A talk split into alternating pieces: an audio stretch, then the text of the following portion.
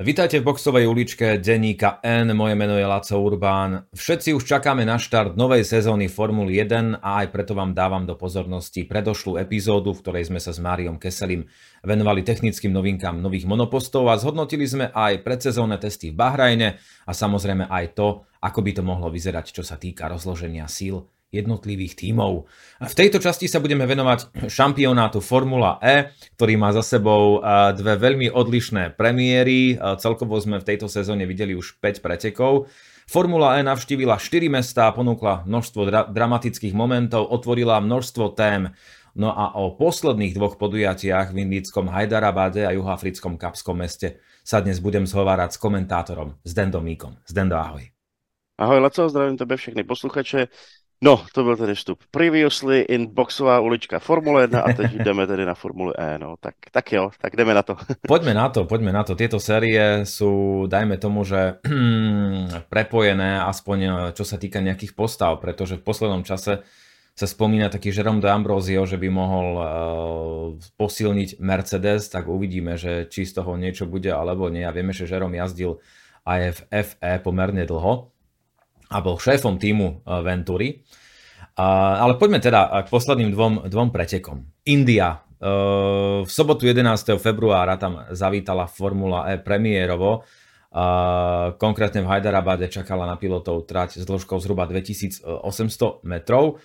Eh, my sme už v minulej epizóde spomenuli aj predtým, že India a Formula E majú k sebe veľmi blízko. Jeden z tímov Mahindra je vlastne zakladajúci člen a jazdil tam aj Karun Chandhok, bývalý pretekár Formuly 1. Uh, no ja som, ja som bol veľmi zvedavý, ako to bude vyzerať v Hyderabade a teda splnili sa moje očakávania, bolo to povedzme, že bol to povedzme, že taký stred kultúr a rôznych, rôznych svetov, videli sme tam párny valec uh, pri tráci, videli sme tam pekné miesta, videli sme tam aj ošarpané miesta, Saša Fenestras napríklad v prvom tréningu, hm, poviem, poviem to tak veľmi jemne, že sa stretol s potkanom uh, na trati a, a vraj tam robili problémy aj kozy, mangusty, opice či, či diviaky. Tak ako si vnímal atmosféru týchto pretekov, toho celého podujatia, trace a tak ďalej? Tak já si myslím, že co jiného se dalo čekat od města Hyderabad. Ono samozřejmě pro Indy to zní jako normálně, ale, ale když se řekne Hajdárábad, tak jako spousta lidí řekne co? Že to prostě není takové jakoby jako sexy, když by si řekl prostě Bombaj nebo já nevím, Kalkata nebo něco tak, prostě Hajdárábad, tak si představíš prostě nějaký ten jakoby fakt indický vibe, no a, a mělo, to, mělo to všechno, všechno to, co k tomu patří.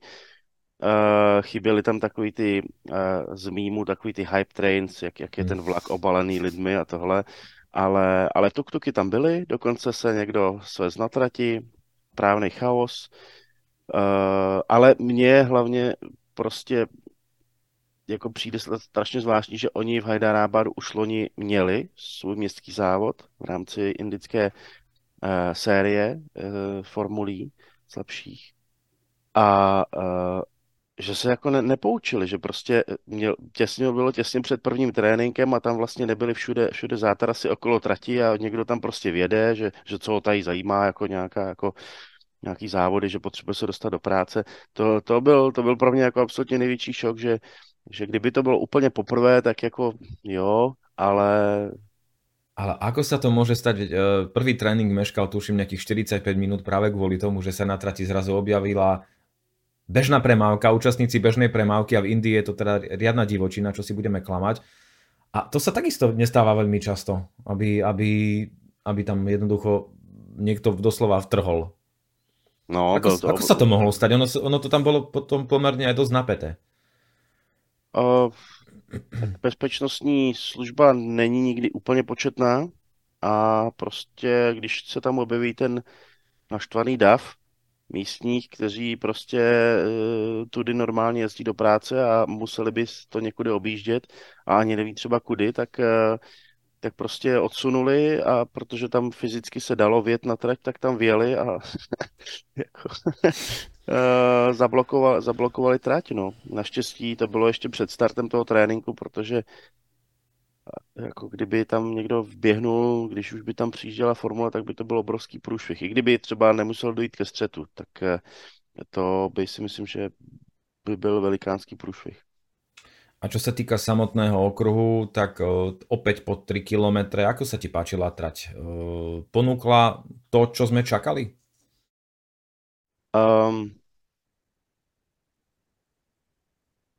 asi ano. Uh, já obecně uh, mám trošku problém s tím, že, že ve Formule E začínají závody být uh, často o tom, že se předjíždí jenom na jednom místě a Hyderabad byl zrovna takový, což byl ten nálet do, do vracečky. Trošku uh, jsem nepochopil, my se k tomu asi dostaneme limity trati, protože městské závody přece nepotřebují řešit limity trati, ale bylo to zrovna v takovém širokém místě, kde udělali esíčko, Uh, tam by to šlo řešit třeba nějakým příčným prahem nebo něco takového, aby to asi šlo, řekněme, vynucovat ty limity trati líp, eh, což eh, zase chápu, že asi nechtějí úplně zasahovat do, do silnice, když, když se tam potom zase jede civilní provoz. Ale eh, to mě zase překvapilo negativně, takže limity trati velké mínus, že tam bylo jedno vyloženě předjížděcí místo, tak co se dá dělat.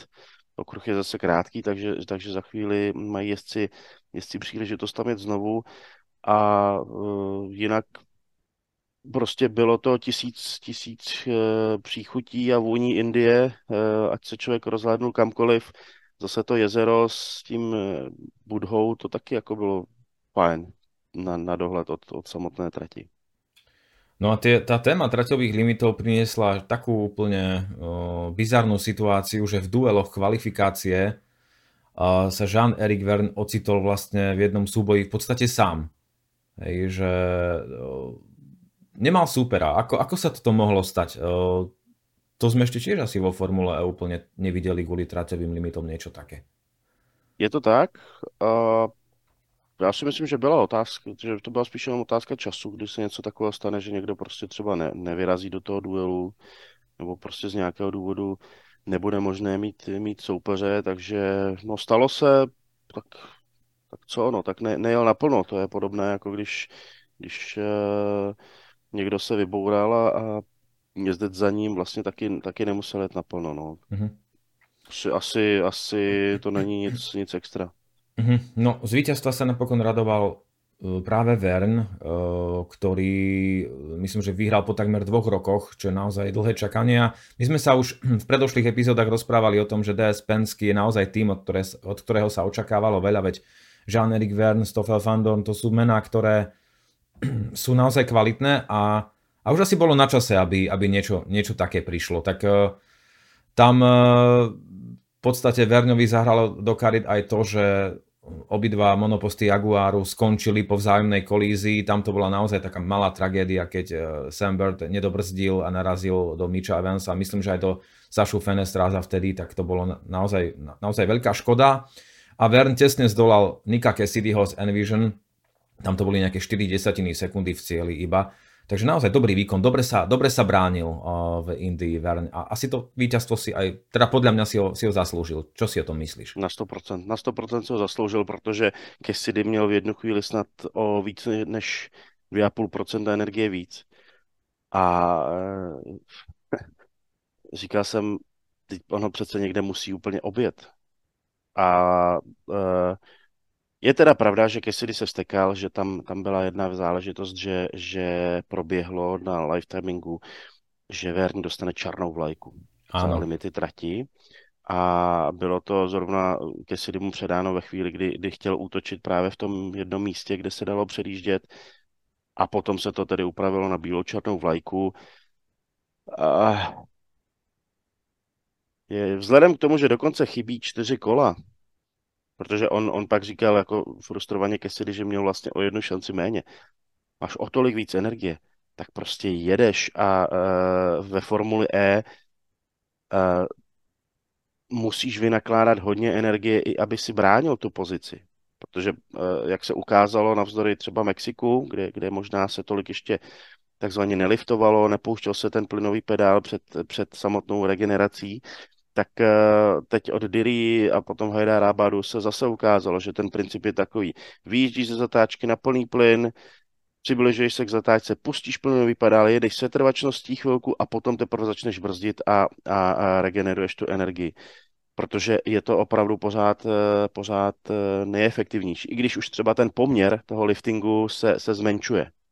Protože, protože vlastně ty, když pustíš plynový pedál, tak to auto samo začne zpomalovat právě tím, že eh, na, na jedné nápravě už je vlastně ten, ten elektromotor, který automaticky začíná regenerovat.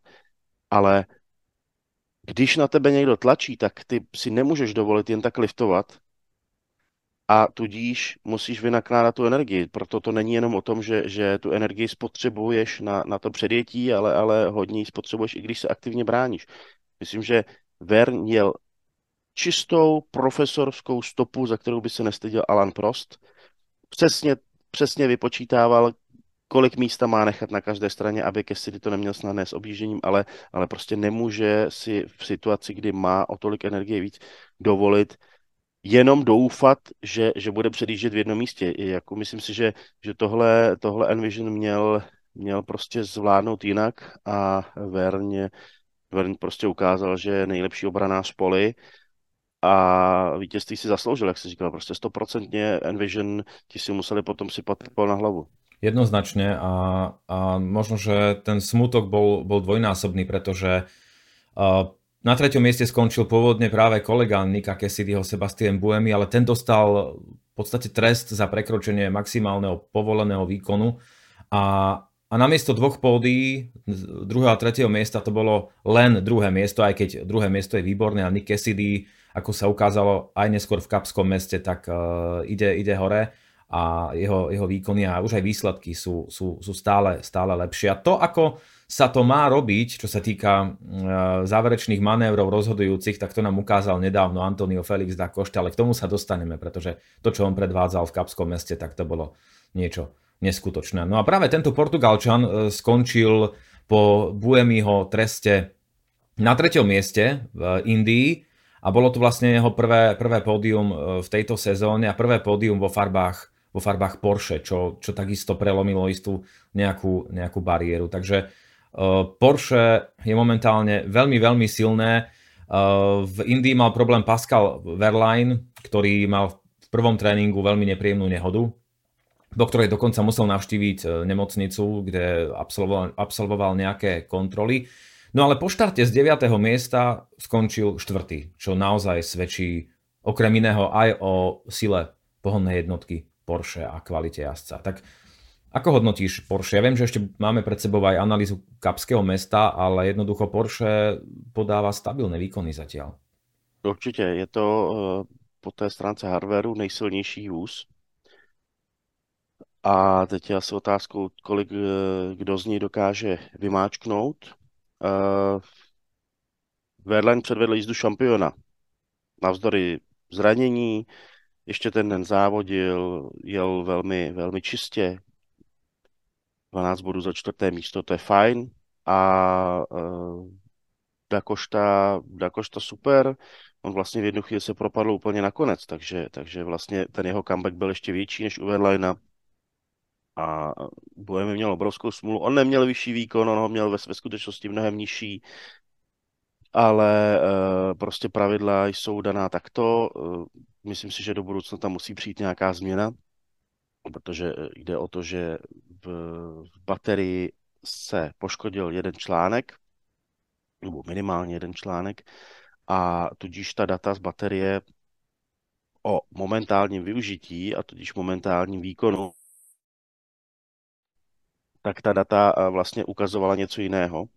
Přitom Buemi subjektivně cítil, že to auto nemá takový výkon, Oni to odhadovali 40 až 50 kW, což je de facto, de facto přes 70 koní, jako kdyby měl něco úplně opačného než útočný mod, nějaký, já nevím, brzdící mod nebo něco takového. Takže on se s tím popral, protože je to výborný jezdec, držel třetí místo, ale nakonec byl takhle penalizován. Eh, je to něco, co se stalo už v minulé sezóně Unia. No ale eh, Hm. Envision se snažil argumentovat tím, že vlastně eh, Buemi nic neporušil, nemůže ovlivnit to, že, že eh, komponent, který je jednotný, dodává ho firma eh, všem účastníkům, tak, tak za to, že se tento komponent pokazil, nicméně tahle argumentace neobstála. Myslím si, že, že do budoucna tohle bude velký problém a, a musí, se to, musí se to nějakým způsobem vyřešit, protože to umí ovlivnit závody Samozřejmě jedna věc je ta, že máš jakoby smůlu na nějaký komponent, ale být za to penalizován tímhle způsobem je, je docela, docela zvláštní. Takže tolik jenom k Buemimu, který měl obrovský ranec smůly v Rábadu a potom vlastně vlastně i v, v Kapském městě, kde, kde ho sestřelil Pascal Verlaine, to zase byla anti-jízda šampiona, kde, kde to, jak se lidově říká, usral nájezdu do zatáčky a, já, já, já jsem prostě přemýšlel, co se to dělo, no. protože už, už vlastně uh, Bue šel pozdě na brzdy. Trošku to na mě působilo, že všichni tak nějak jako šli pozdě na brzdy od Saši Fenestraze dál, který mimochodem vzal skvělou kvalifikaci. Ale nebylo mu to nic platné. Ale uh, prostě, jestli si vybavíš třeba New York v minulé sezóně, tu hromadnou havárii. Někdy mám pocit, že v úvodu se prostě jezdci orientují jenom, jenom podle toho, jak jede soupeř před nimi. Fenestras byl trošku delší, tam to bylo vidět jim takový malinký obláček od, od levého kola. Buemi byl ještě delší a prostě Verline ten úplně zapomněl brzdit a, a najednou, když si to uvědomil, tak prostě narazil do Buemiho. Zvláštní, že e, to se pak nějak extra dál neřešilo udělal chybu, nakonec to bylo bez bodu, Buemi ten, ten dojel, skvělá jízda zase, zase se ukázal, e, takže od Buemiho čekám, čekám letos vítězství v nějakém no. závodě. Hmm, prečo nie? Určite minimálne auto na to Envision má a samozrejme jazdecké kvality Buemiho aj Nika Cassidyho sú, sú veľmi, veľmi dobré. Ešte sa vrátim do Indie, pretože mňa, mňa zaujal takisto uh, Sergio Sete Kamara, pretože ten tam z ničoho nič uh, zajazdil naozaj výborný, výborný výsledok, skončil na 5. mieste, čo je pre neuveriteľné. A už to rovno spojím aj s Kapským mestom, pretože tam skončil 6. Uh, Dan Tiktum, čo, je, čo, čo sú dve fantastické umiestnenia pre, pre tým, ktorý sa posledné roky potácal na úplnom dne uh, priebežného poradia. Ale komu by som sa chcel povenovať trošku uh, tak podrobnejšie je Jaguar, pretože tam sa niečo deje. Jednoducho to auto, uh, Mitch Evans uh, bol už v Indii a už aj predtým bol dosť frustrovaný. Uh, v Indii po, po nehode so Samom Birdom vravel, vravel do vysielačky, že ľudia akože vy, vy nechcete vyhrať, ako keby sa tam stále niečo dialo. Teraz nejde iba o tú nehodu s Birdom, ale spomínajú sa tam napríklad aj problémy s, efektiv, s efektivitou toho auta a, a so, so spotrebou energie a tak ďalej. Tak e, Jaguar patril posledné roky k tým lepším týmom. Teraz, tak... teraz, sa, teraz sa to tam nejako kazí.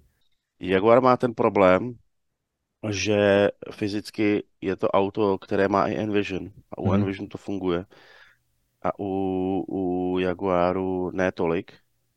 Jedna věc jsou kvalifikace, kde musí prostě zabrat, ale to si to hrozně vyrovnané a ukazuje se prostě kvalita Dana Tiktuma, Sergio Sete Kamary. I když oni jsme věděli, on vlastně s Dragonem taky se dokázal kvalifikovat hodně vysoko, i když bylo to ještě vlastně v době, kdy byly kvalifikační skupiny, vidíš, dva roky na zpátek, tehdy jsme si říkali, jak to bude fungovat, ti no. silní budou pořád vepředu a najednou to tak není, protože to pole se hrozně vyrovnalo.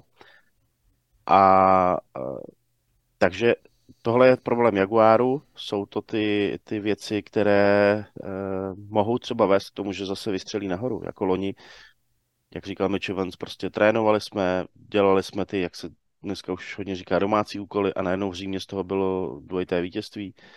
Takže myslím si, že u Jaguaru musí tohle to nějakým způsobem vyřešit. Část dat je asi sdílená s Envisionem eh, a to by mohlo pomoct. A jinak Unia, já bych byl strašně jako rád, kdyby šlo nějak si představit hypotetickou situaci, kdyby kdyby třeba Nio fyzicky měl, měl McLaren. Kdyby byl McLaren Nio a, a jak by oni to, oni, co by z toho oni dokázali vytěžit, i když je pravda, že, že jak McLaren hezky začal s tím personálem ex-Mercedes, tak teďka poslední dva závody to nebylo možná ono, hlavně u Jakea Hughes to bylo vidět, i když udělal jezdeckou chybu, to je prostě, ono to pak vypadá, že, že ten závod za, za moc nestál, ale je tam jezdecká chyba, která nesouvisí s tou efektivitou, ale prostě Nio je za mě nej, největší příjemné překvapení téhleté sezóny. Áno, no po tých hrozostrašných sezónach je toto také, také čerstvé niečo, také, také niečo nové. Ale Jack Hughes mal v Indii veľmi takú bizarnú ani to nebola nehoda, v podstate on prešiel cez nejaké úlomky a, a jeho zrkadlo sa mu, alebo nejaký úlomok sa mu mu jednoducho zablokoval volant. Pěkné zrcátko to bolo. To bolo neskutočné. To, keď, uh, keď, keď som to počul, čo povedal Jake do vysielačky, tak som najprv som sa sám seba pýtal, či počujem dobre že by tam malo byť nejaké, nejaké spätné zrkadlo, takže občas naozaj niekedy aj takéto bizarné veci. Eh, v Indii sa nedarilo teda McLarenu, ako si aj povedal, ale nedarilo sa ani Maserati. To je pre mňa dosť veľké sklamanie, pretože eh, Venturi v minulých sezónach, ale hlavne v tej minulej sa, sa celkom darilo. A teraz Maximilian Günther uh, síce v Indii preteky dokončil, ale až na 13. mieste. Teda vieme, ako to tam dopadlo. A Eduard, Eduardo Mortara do cieľa nedorazil vôbec.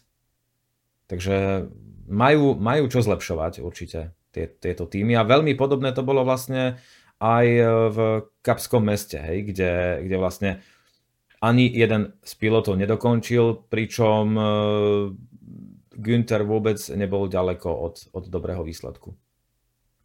U Maximiliana Gintra je za mě problém prostě e, nějaká vyrovnanost, protože zase tam udělal jezdeckou chybu, opřel se trochu o bariéru. Do Mortara těžko říct zrovna, jak v Kapském městě ho ovlivnila ta nehoda, která nastala ještě před, před závodem, ale uh, ten tým se hledá, uh, není tam prostě Jerome D'Ambrosio a přijde mi, že, že ta parta si teprve nějak sedá, že se jakoby, mm, a přitom to jsou jakoby dobří, dobří lidé, to zní hrozně divně. Jako James Rossiter, který byl, který byl u, u DS Tachita, tak najednou najednou je u, u Maserati a mělo by to fungovat, ale ještě to prostě nefunguje. Nevidím tam, eh, nevidím tam takový ten dobrý posun v závodech. Ani třeba po té energetické stránce to není tak, že by jako nějak vyčnívali, i když třeba jedou vzadu. Hlavně v tom kapském městě to bylo důležité, nebo bylo to hodně vidět, protože to byl okruh, kde, kde se dalo krásně vyvážet za soupeřem a šetřit tu energii. Nikdo nechtěl být ze začátku vepředu. Takže tam eh, to je asi takové druhé největší zklamání, samozřejmě největší a Cupra, ale, ale eh, to už jsme si říkali po těch prvních závodech, no, tak tentokrát eh, nebyly vidět, tak nejhorší byla, nejhorší bylo Maserati. No dostaneme sa aj k tomu, že, že prečo vlastne sme nevideli tento tým v Kapskom meste. Teda Juhoafrická republika hostila premiérové preteky Formuly E dva týždne po Indii a ja som mal pocit, ako keby som sledoval dva úplne odlišné svety, čo je v podstate asi aj pravda, ale tá scenéria okolo trate bola nádherná. Naozaj jazdci tam jazdili úplne pri pobreží, na pobreží teda pri štadióne futbalom krásna zeleň, krásne prostredie. Naozaj veľký kontrast v porovnaní s Hyderabadom. To byl eh, jiný svět, tohle, tohle byla výstavní skříň Africké republiky, kde taky jsou slamy a všechno možné, ale, ale ne zrovna tady.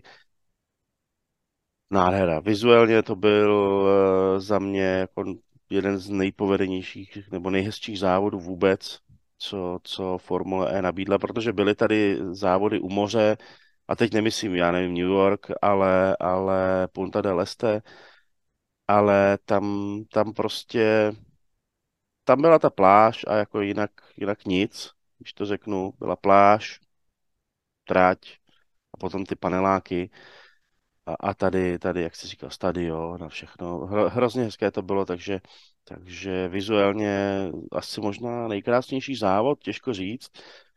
A uh, stála se z toho Monza Formule E, takže to taky bylo docela zajímavé a navzdory tomu se tam, se tam nemusel řešit limity trati ako v Hyderabadu. Áno, áno, Monza Formule je najrýchlejšia trať v histórii tohto šampionátu a Saša Fenestras dokonca dosiahol rekordné kolo s najvyššou priemernou rýchlosťou v histórii tohto šampionátu, takže naozaj na tom niečo bude. No ale e, nevydaná vec sa udiala počas kvalifikácie, e, keď Mahindra stiahla Lukasa Di Grassiho, Olivera Rowlanda, ale rovnako aj svoj zákaznícky e, tým Abt Cupra, kde jazdí Nico Müller a domáci Afričan Kelvin van der Linde, ktorý nahrádza vlastne Robina, Robina Frinca, ktorý sa zotavuje po nehode. No, Mahindra tak vraj urobila kvôli bezpečnostným obávam v súvislosti so zadnou nápravou, keďže trať v Kapskom meste bola veľmi hrboľatá.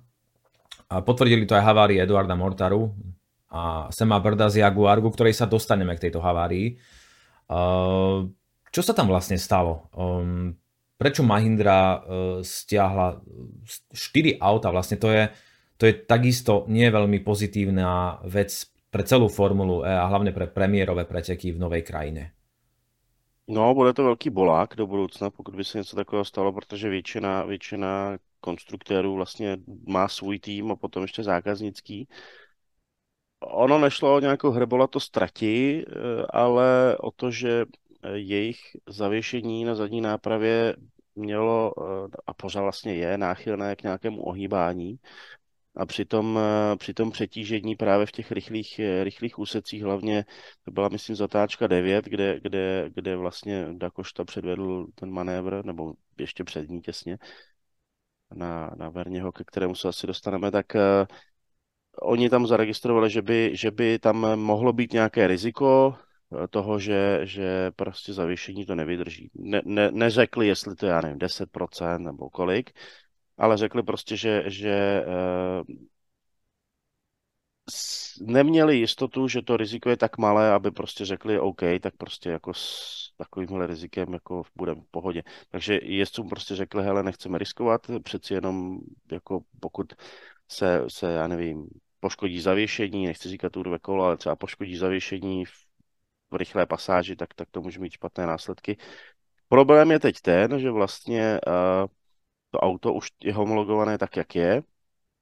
A normálně by se mělo, by se mělo pracovat už jenom na té softwarové části během sezóny.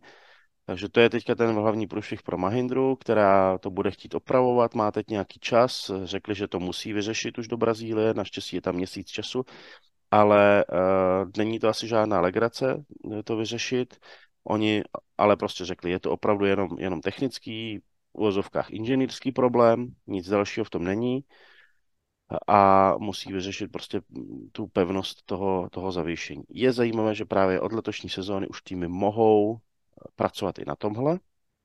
Dřív vlastně se pracovalo třeba jenom na, na uh, převodovce, řídící jednotce a tak dále, to si týmy dělali sami, jinak eh, i tohle byl standardizovaný komponent, teď, teď si to týmy, týmy dělají, dělají sami. Takže další vlastně možnost, kde si mohou týmy, řekněme, polepšit to proti svým konkurentům. Mahindře to, to zatím, zatím nevychází a, a tohle, tohle bohužel je, je velký problém.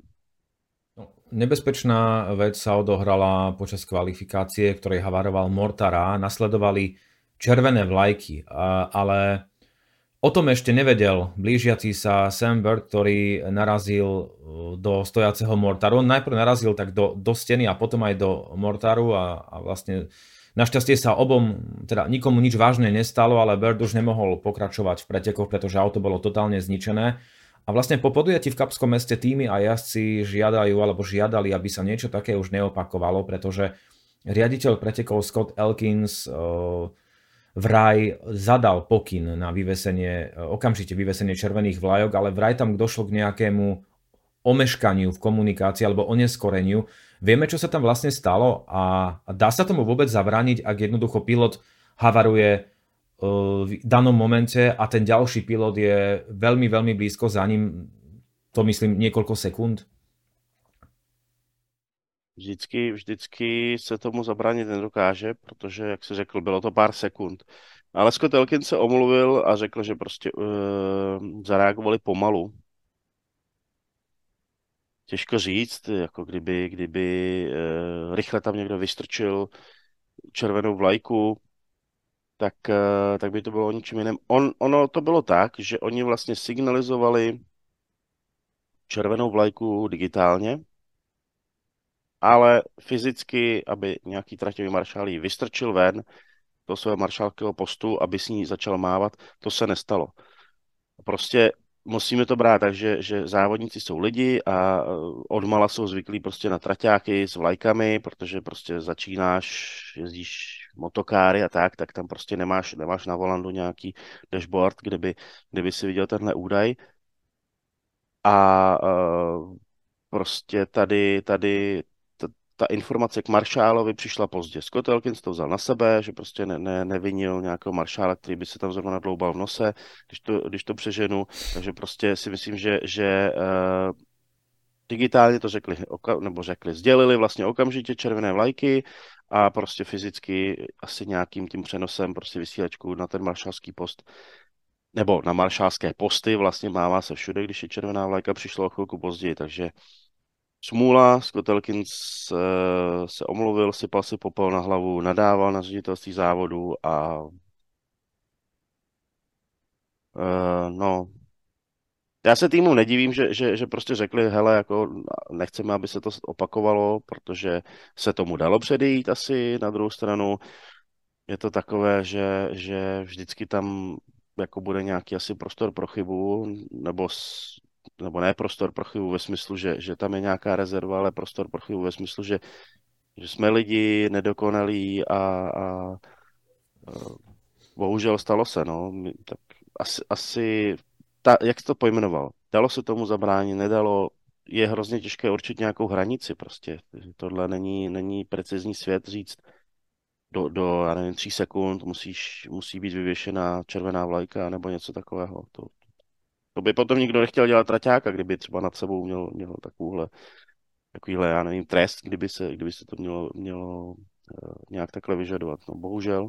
Eh, čo, čo ma ešte zaujalo, predtým ako prejdeme k tomu, ako to celé dopadlo, tak uh, boli momenty, keď vedenie pretekov, riaditeľstvo pretekov zahlásilo fázu full course yellow a videli sme tam rôzne reakcie, na ktoré v podstate, ja neviem, Viedol Saša Fenestras a zrazu prišla táto fáza a jednoducho sa tam vymenil e, s Maximilianom Günterom. Ako keby tá reakcia bola, a asi aj bola iná pri oboch jazdcoch. A celé preteky som e, sa pýtal, že či to riaditeľstvo pretekov bude riešiť alebo nie, lebo tam jednoducho došlo k výmene pozície už po zahlásení e, vlastne tejto fázy. A keď Günther nakoniec vypadol, tak vtedy, vtedy vlastne režia ukázala lištu s informáciou o tom, že jednoducho, že Günther je vyšetrovaný práve za, za výmenu pozícií počas, počas tohto momentu. A, a bola tam ešte jedna taká podobná pozícia v neskoršom, teda situácia e, v ďalšom priebehu pretekov. Čo sa to deje? Ako, tomu sa dá zabrániť? Lebo uh, príde mi to dosť chaotické, chaotické, že keď jednoducho sú 4 autá tesne uh, za sebou, alebo už vedľa seba, najmä tomu, že už prebieha ten eh, predbiehací manéver a vedenie pretekov zahlási full course yellow, tak jednoducho tam sa to nesmie rozhodnúť jednoducho pri takej situácii, že kto bude vo vedení, nie? To, to nie je fér. Tak ono tam je odpočítávání, mm-hmm. nikdo ti neřekne plná žlutá teď, ano. protože všichni, všichni by najednou jeli rychleji, ale uh, jednou se stalo, teďka nevím v jakém závodě, ale uh, ale stalo se, že prostě jsem viděl, že, že byla plná žlutá fáze a nebylo to takhle jako hned, uh, hned po, po jejím uvedení, ale normálně někdo tam někoho předjel. Ale prepač, ale keby se toto stalo a, v, F, v F1, tak... A udělal to Max Verstappen. tak by to bolo, tak by vonku boli demonstrácie podľa mňa niekde možno. ale tuto tak, tuto tak prešlo tak akože trochu tak, tak mm. tichšie, hej, že jednoducho ja som sa pýtal, že to sa fakt nebude nič, nič diať? A tehdy, tehdy, abych to jako dokončil, tehdy se normálně stalo, že někdo někoho předjel. A úplně, co? prostě komentuješ a najednou, co? Plná žlutá a on ho předjel. Protože prostě jednoduše on měl zapnutý ten limiter a ten někdo vedle něj, já nevím, jestli se mu vypnul nebo něco a najednou zpomalil a on ho prostě tak jako předjel. A nemohl, protože no, ten člověk neměl jako fyzi, fyzicky nebo technickou závadu, že jako uhnul, aby odstoupil.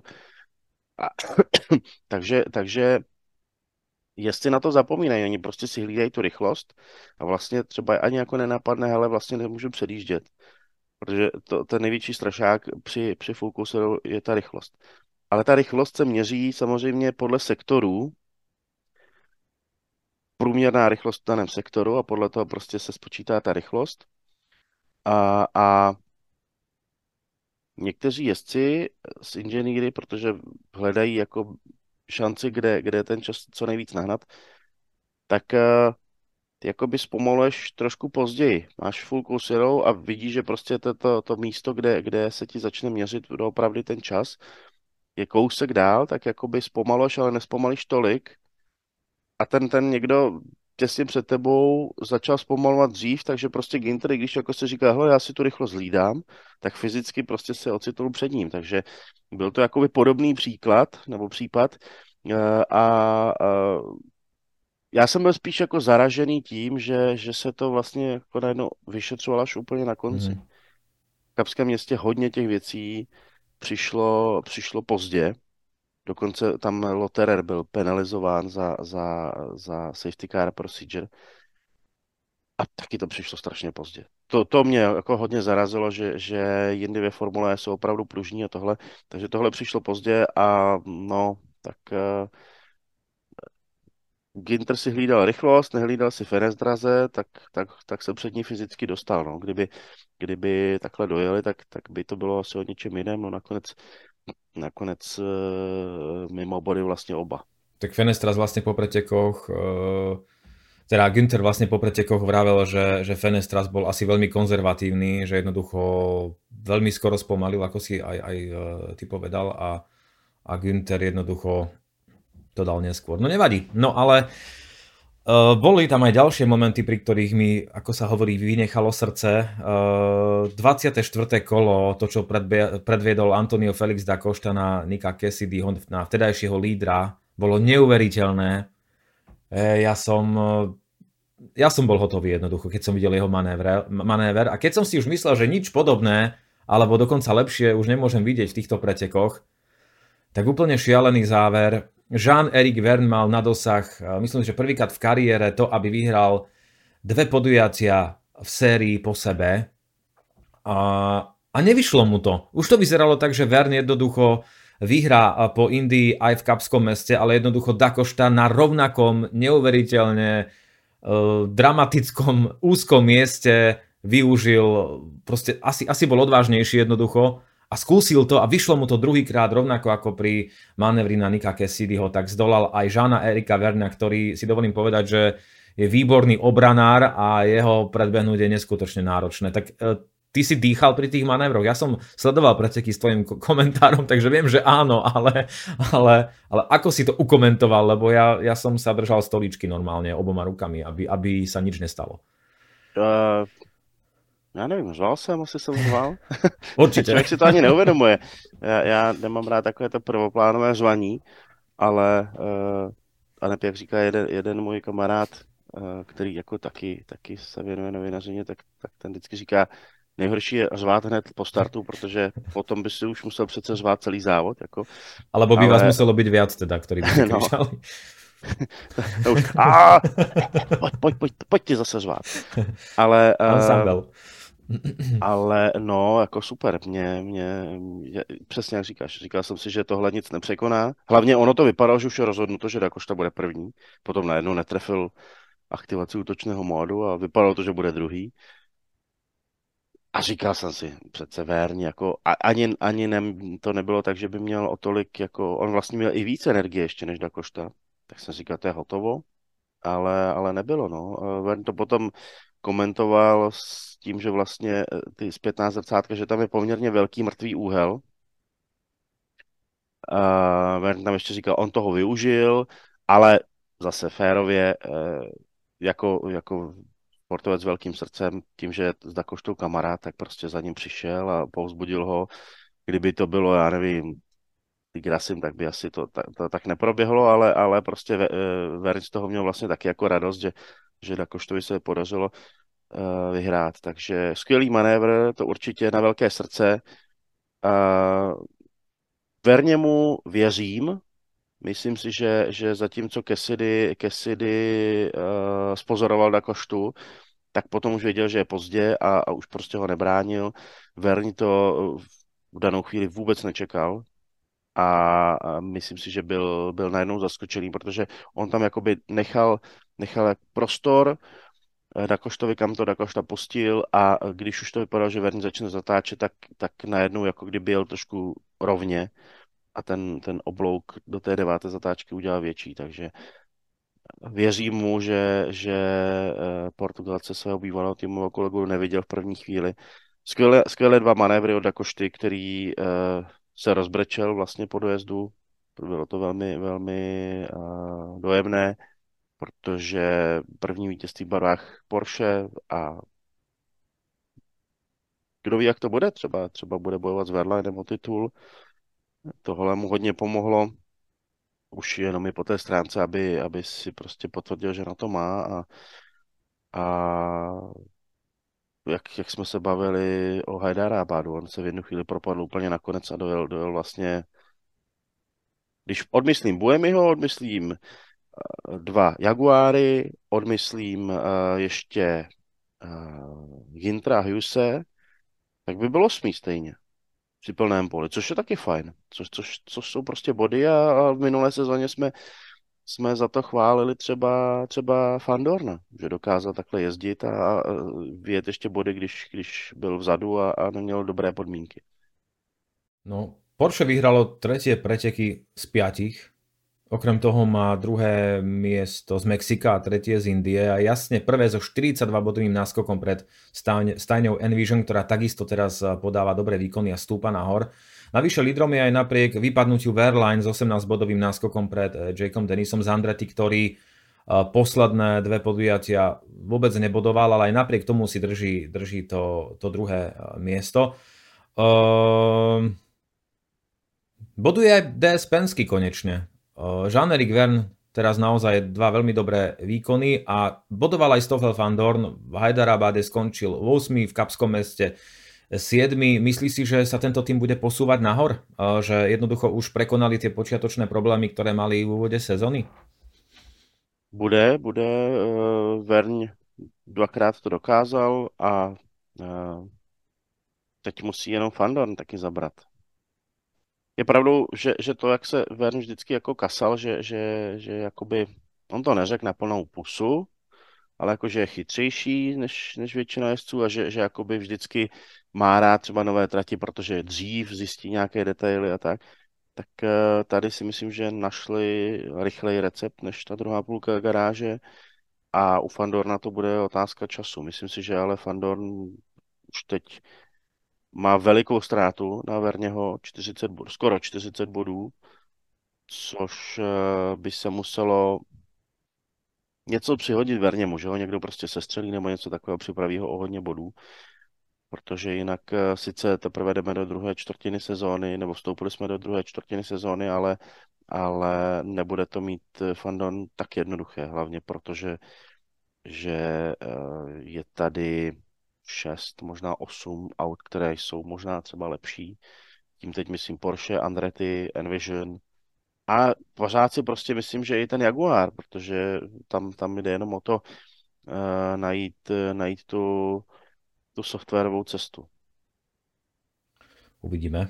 Uh, no, po, ešte po Indii pred Kapským mestom sa objavili také, priznám sa, že pre mňa znepokojujúce správy ako pre fanúšika Formuly E, pretože Hovorí sa o tom, že poprední jazdci šampionátu zvažujú svoj odchod zo série, teda niektorí a nevieme o koho presne ide. Jedným z, dôvod, z dôvodov by mal byť uh, rozpočtový strop, ale čo je možno ešte horšie, uh, tak piloti si vraj vôbec neužívajú riadenie nových monopostov tretej generácie. Novinár Sam Smith tvrdí, že jeden z výťazov pretekov vo Formule E, ktorý nechcel byť menovaný, mu na Margo nových aut povedal, že citujem, toto je najhorší športový zážitok mojej kariéry. E, ja som sa veľmi tešil na tieto auta, ale po týchto slovách sa priznám, že moje nadšenie trošku tak, e, tak upadá a ak je to naozaj tak, tak Formula E bude asi musieť niečo, buď niečo vymyslieť, alebo jednoducho títo starší e, top piloti odídu a ako sa aj možno hovorí v súvislosti s touto témou, tak šancu by mohli dostať úplne nové mladé talenty. Ako sa na to pozeráš, na, na túto možnú zmenu štartového roštu? Otázku je, kdy, kdy k eh, té informaci nebo kdy, kdy k tomu, co se říkal Sam Smith přišel. Nabízí se, jestli to byl Fandorn třeba, protože Vern nepůjde proti Formule E, si myslím. Big Rasi pochybuji o tom, proč by schazoval sérii, kde třeba se mu už nebude dařit jezdecky, ale kde, kde jej čeká pravděpodobně role šéfa týmu. A, a jinak vlastně, když se podívám na tabulku, Mitch Evans, nevím, nevím. No, uh, nechme to být, nebudeme spekulovat. Uh, tak uh, některým městcům se to nelíbí, protože je to prostě komplikovaná série a rozpočtový strop. No, je zvláštní, že rozpočtový strop se bude týkat i, i, i mest jezdců, což, což třeba ve Formule 1 není. Uh, ono se počítá, že jezdci mají třeba, nevím, 2 miliony uh, dolarů za sezónu, plus třeba možná nějaké bonusy, což jako jsou hezké peníze. Uh, samozřejmě, kdyby, kdyby člověk, já nevím, byl špičkový fotbalista, tak to asi je o něčem jiném, ale, ale uh, prostě kluci dělají tenhle sport. Uh, nemyslím si, že je to nutně, to říct, o nějaké uh, uh, nebo jak se to říká, ale, ale spíš asi třeba o tom, že, že se poměřují třeba s jinými sériemi a, a ono jako prostě jenom v tom dnešním světě jako měřítkem úspěchu hodně často jsou peníze. Když dva lidi dělají to stejné, jak řekneš, který to dělá lépe. Že se to líbí víc lidem, no tak fajn, ale ten druhý za to bere dvakrát víc peněz třeba.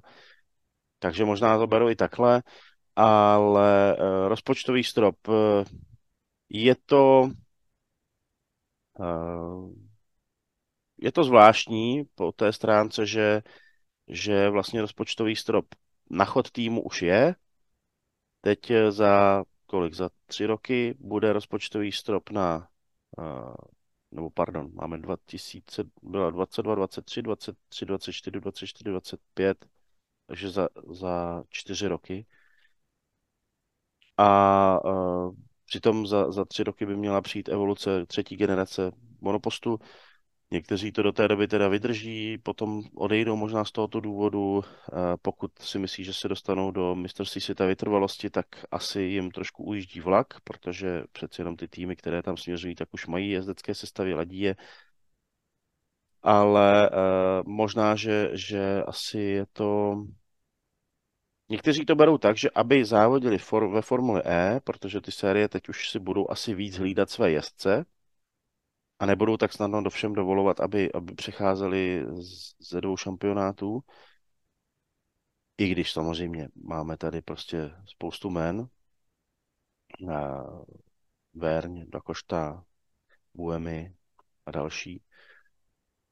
Van Dorn tak, eh, tak asi jako být uvázaný k jedné sérii, která pořád tak nějak jakoby v myslích těch lidí je zafixovaná, že to je pololetní záležitost, jedeš od, od ledna do, do, do července nebo do srpna, tak uh, možná, že ty peníze jsou prostě málo. No. Uh, říká se, že to otevře prostor nováčkům, jak si, jak si vzpomínal. Letos Jake Hughes ukázal, že prostě je možné rychle, rychle do toho skočit. Saša Fenes teda konečně taky. V minulosti Jake Dennis a tak dále, takže a jezdcům hlavně těm začínajícím v úvozovkách ukázal Nick Fries, že skrze Formule E se můžeš dostat do Formule 1, což prostě to je fakt, že všichni se budou chtít dostat do Formule 1, nebo teď ne už všichni z Formule E, protože řada z nich si to vyzkoušela a už ne, necítí tu, tu potřebu tam mít, do toho klubu Piraň, ale, ale prostě že ten, kdo tam ještě nebyl, tak by se tam přeci jenom rád podíval. Takže myslím si, že chápu jezdce, kterým se to nelíbí, neobvinuji je z nějakého prostě lakomství a myslím si, že, že ten přestupní trh bude, bude za dva roky docela zajímavý a možná se dočkáme úplně třeba jiného pohledu na Formule E, že to, že to bude o opravdu mladících. Jestli to bude dobře, jestli to bude špatně, já si nedokážu odhadnout, protože prostě záleží, jaký mladíci tam budou. Buď tam budou opatrní kroužiči, anebo tam prostě bude uh, deset danů tiktumů, prostě magorů, kteří, kteří, kterým praskne cévka a, a pošlou to tam do soupeře, i když samozřejmě Dan Tiktum tohle už má za sebou. Narážím na incident ze slabších formulí, kde, kde prostě jeden, jeden ze soupeřů ho pořád, pořád vybrzďoval, až, až mu potom za safety carem uh, ruplo v bedně a, a pustil to do něj.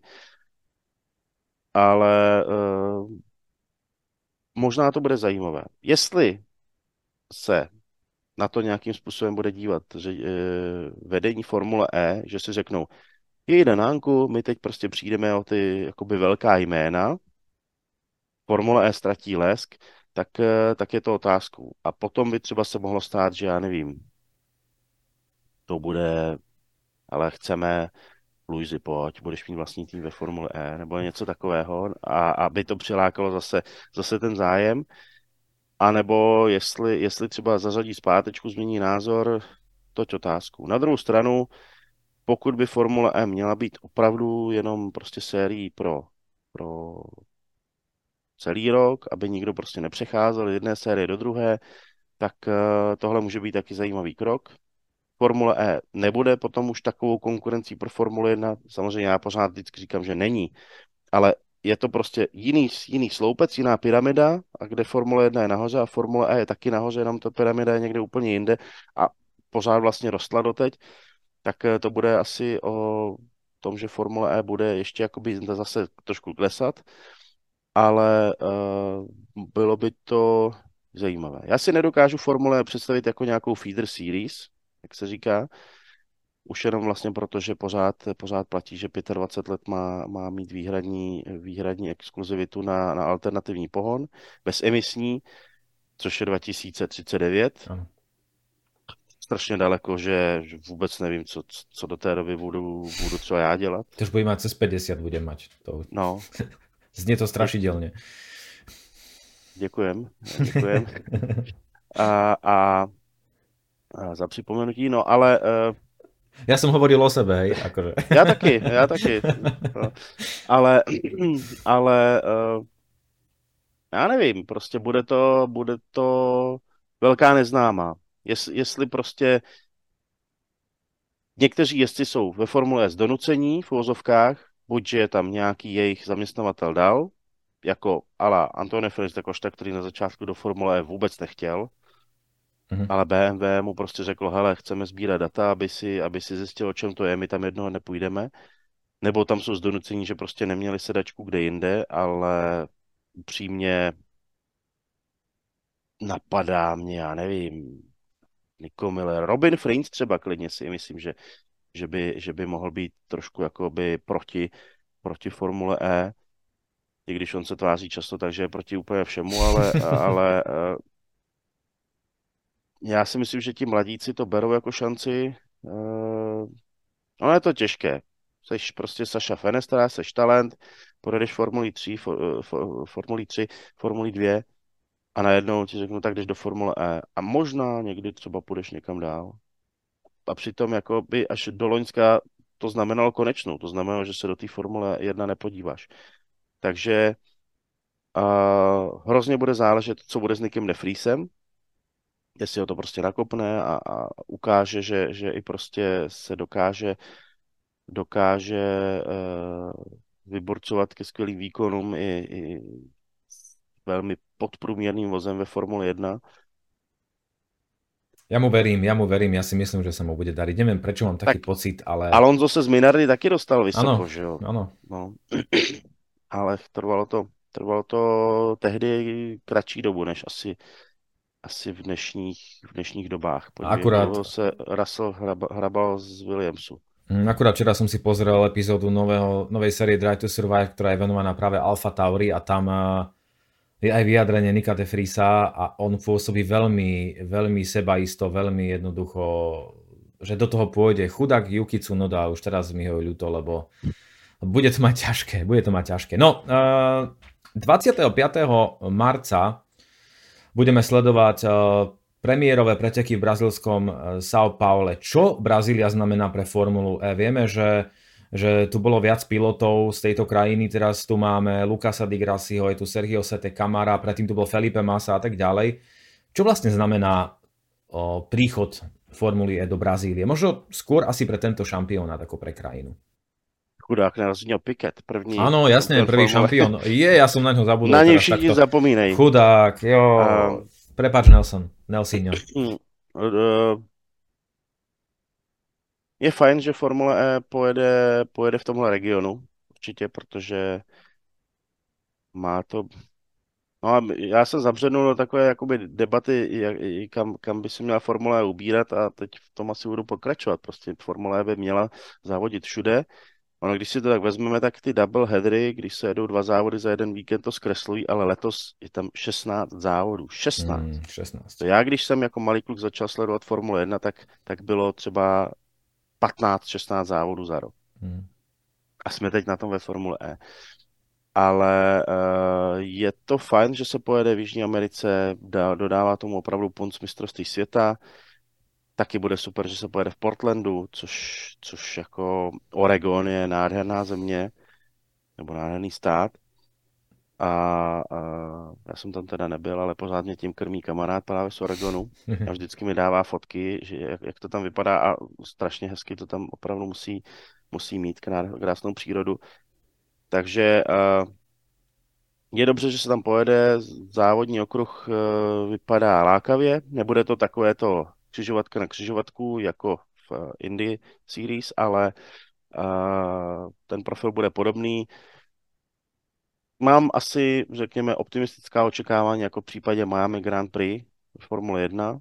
Něco takového střiženého do Formule E by to mohlo být a uh, doufám, že že to bude že to bude zábavné. Je tam několik pomalejších míst na trati, kde by se mohlo předjíždět, takže, takže určitě se těším. No, tak uvidíme, ako dopadne nie len premiérová São Paulo IPRI, ale aj preteky v Portlande, ktoré sú na programe až 24. júna 2023. Hostom dnešnej boxovej uličky denníka N bol Zdenda Míka. Zdenda, ďakujem veľmi pekne, že si si našiel čas aj za tvoje postrehy. Ráda se stalo, díky za pozvání. No a aj túto epizódu nájdete nielen na YouTube, ale aj v podcastových platformách a aj v aplikácii Denníka N. Pozdravuje vás Laco Urbán. Ahojte.